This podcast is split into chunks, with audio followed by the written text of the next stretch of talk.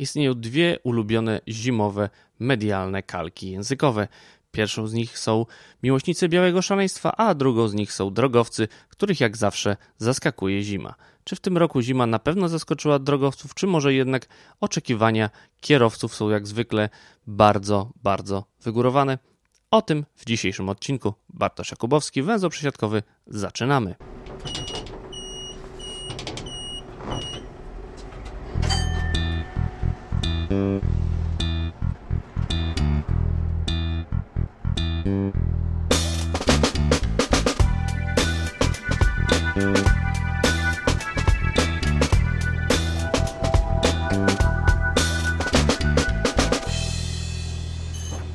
A moim gościem dzisiaj jest Tomasz Tosza, Miejski Zarząd Dróg i Mostów Jaworzno. Witam bardzo serdecznie. Dzień dobry, witam wszystkich Państwa. E, panie Tomaszu, mam takie wrażenie, że zarządy dróg trochę nie bardzo chcą rozmawiać o utrzymaniu zimowym. Też wydaje mi się, że też z tego powodu, że parę lat takiej mniej mroźnej i mniej śnieżnej zimy troszeczkę jakby uśpiła e, zarządców dróg, jak i przyzwyczaiła użytkowników dróg do tego, że no, śniegu na drogach nie ma zimą więc w zasadzie chyba już więcej nie będzie. E, czy panu też się tak wydaje, że i jedni, i drudzy trochę odzwyczaili się już od tego, że zimą jest zimno? Nie, myślę, że to nie jest to. E, należałoby zadać sobie pytanie, czy jest takie miejsce na świecie, e, gdzie kierowcy nie uważają, że zima zaskoczyła drogowców. Ja twierdzę, że absolutnie nie ma takiego miejsca na świecie. Nawet Niemcy, najlepiej zorganizowane, jedno z najbogatszych państw na świecie, doprowadziło do sytuacji takiej, że podczas e, ostatnich opadów śniegu e, ich najlepsze na świecie autostrady stanęły, a kierowcy spędzili całą noc e, w zaspach. Skoro takie państwo nie jest w stanie sobie poradzić z opadami śniegu, to pytanie, kto jest w stanie sobie poradzić? I zapewniam, że y, nikt tak bardzo jak drogowcy nie śledzą prognoz y, pogody. Problemem jest y, rozbieżność między oczekiwaniami użytkowników dróg, którzy przyzwyczaili się i chcieliby jeździć tak, jakby było nieustanne lato, do sytuacji, która jest realna, czyli w jaki sposób się jeździ wtedy, kiedy opady śniegu są.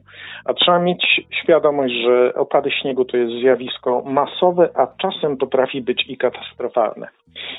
Krótka analiza.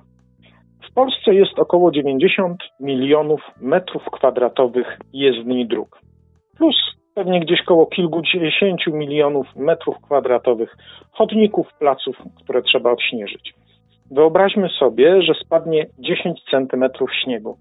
To jest 9 milionów metrów sześciennych e, śniegu na samych drogach. 9 milionów metrów sześciennych.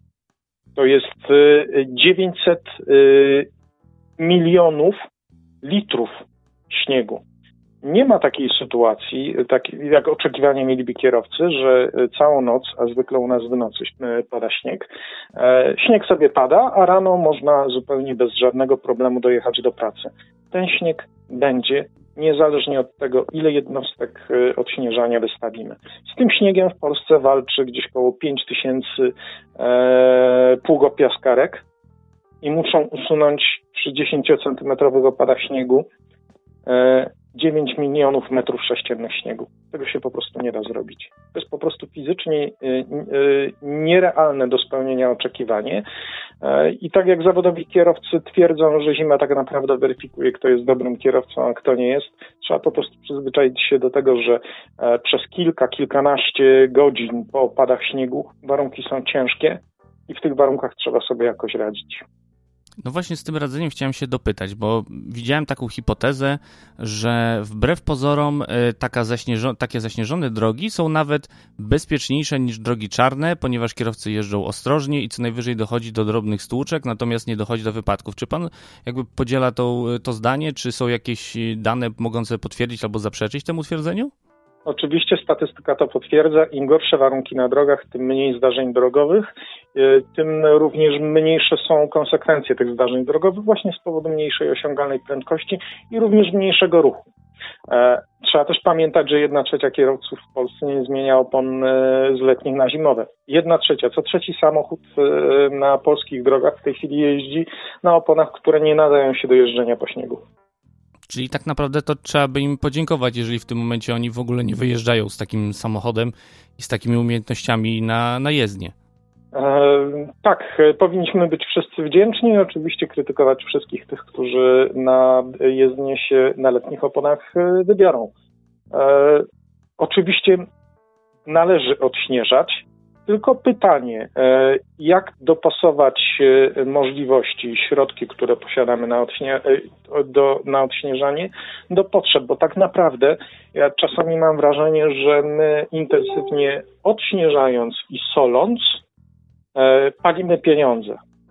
Przeznaczamy na odśnieżanie, czasem i solenie przede wszystkim, nieprzebrane ilości pieniędzy, które mogłyby poprawić stan dróg po zimie.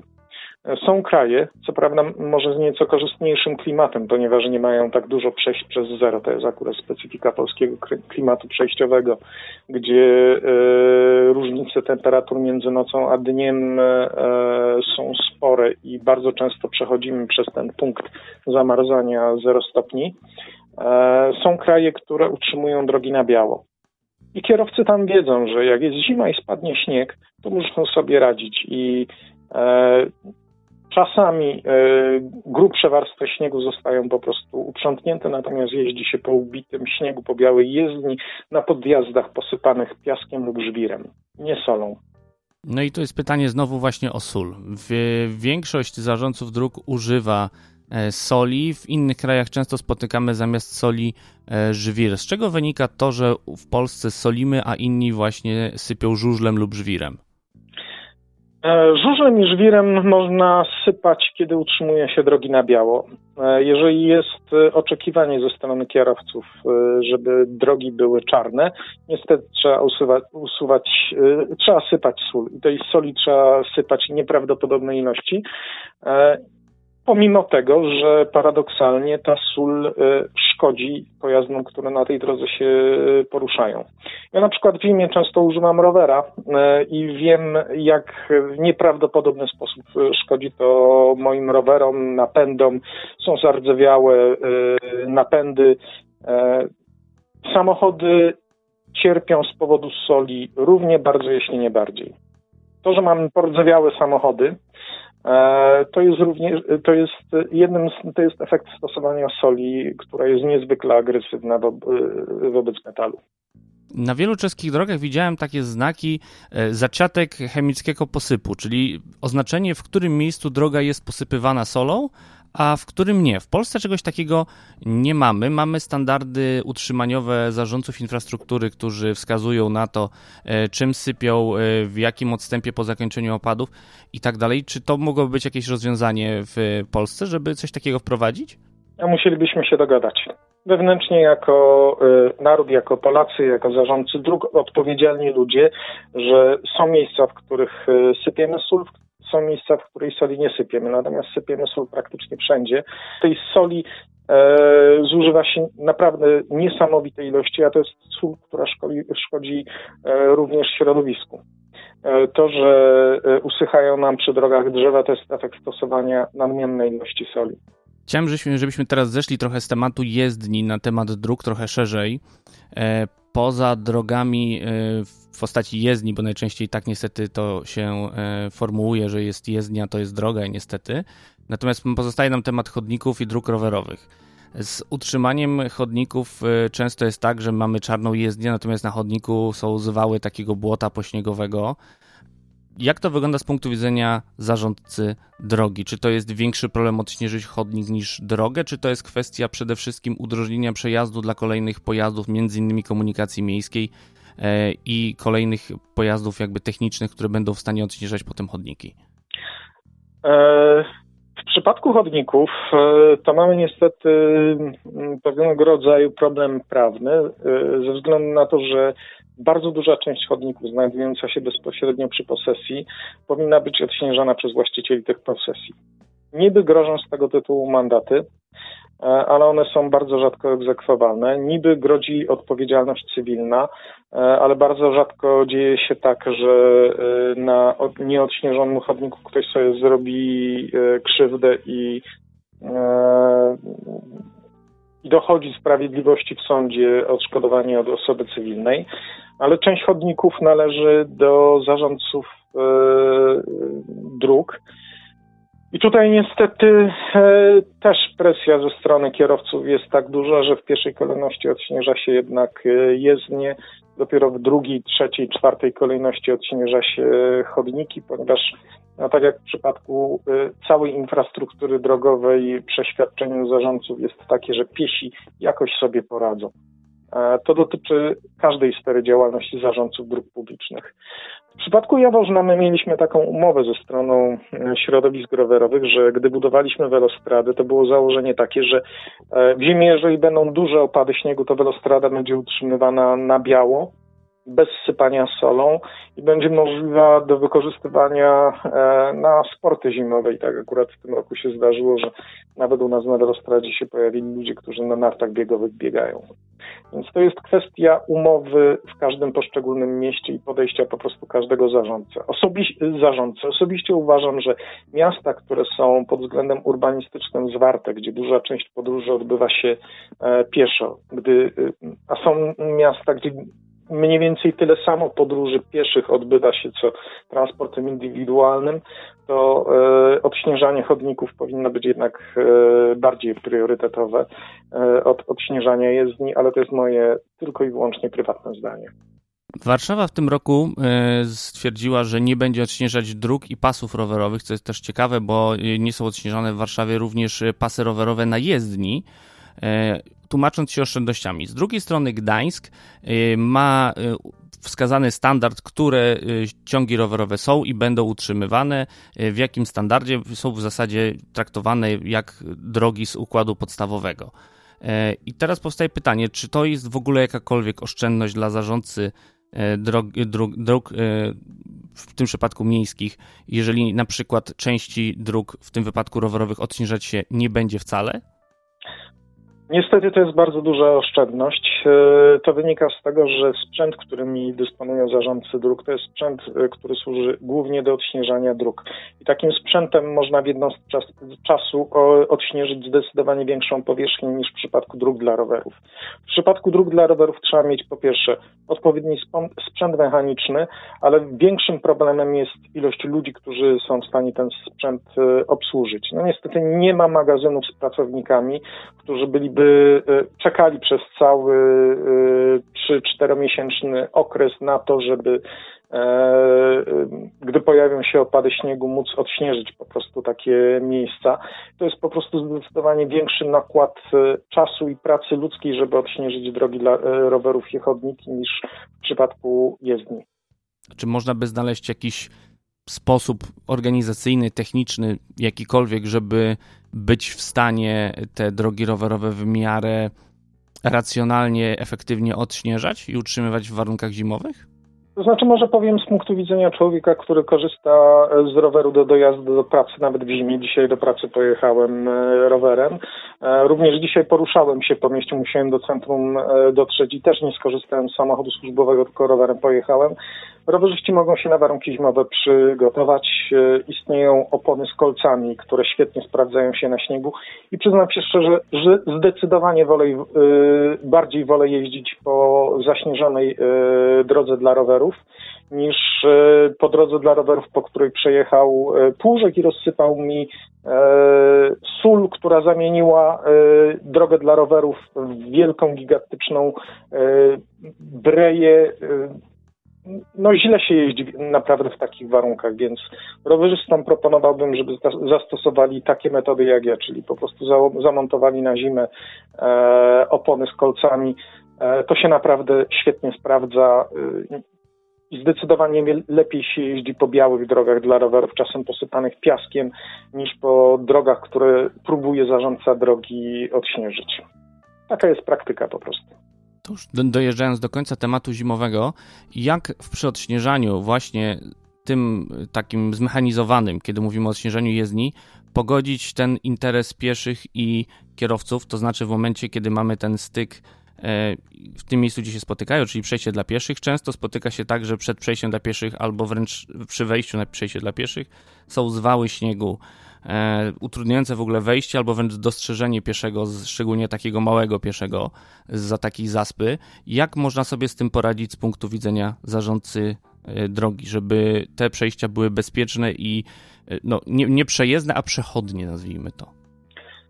Potem jak już odśnieżyliśmy drogi w Jaworznie, wysłaliśmy pracowników fizycznych z łopatami, żeby odśnieżyli właśnie e, ten styk przejść dla pieszych z drogami. I tutaj też podkreślam, tego nie da się zrobić od razu. To wymaga czasu i przede wszystkim zaangażowania ludzi. Tu już e, tylko i wyłącznie w grę wchodzi fizyczna praca ludzi z łopatami. To można zrobić tylko i wyłącznie ręcznie. Trudno takie rzeczy zmechanizować co powoduje, że po prostu trwa.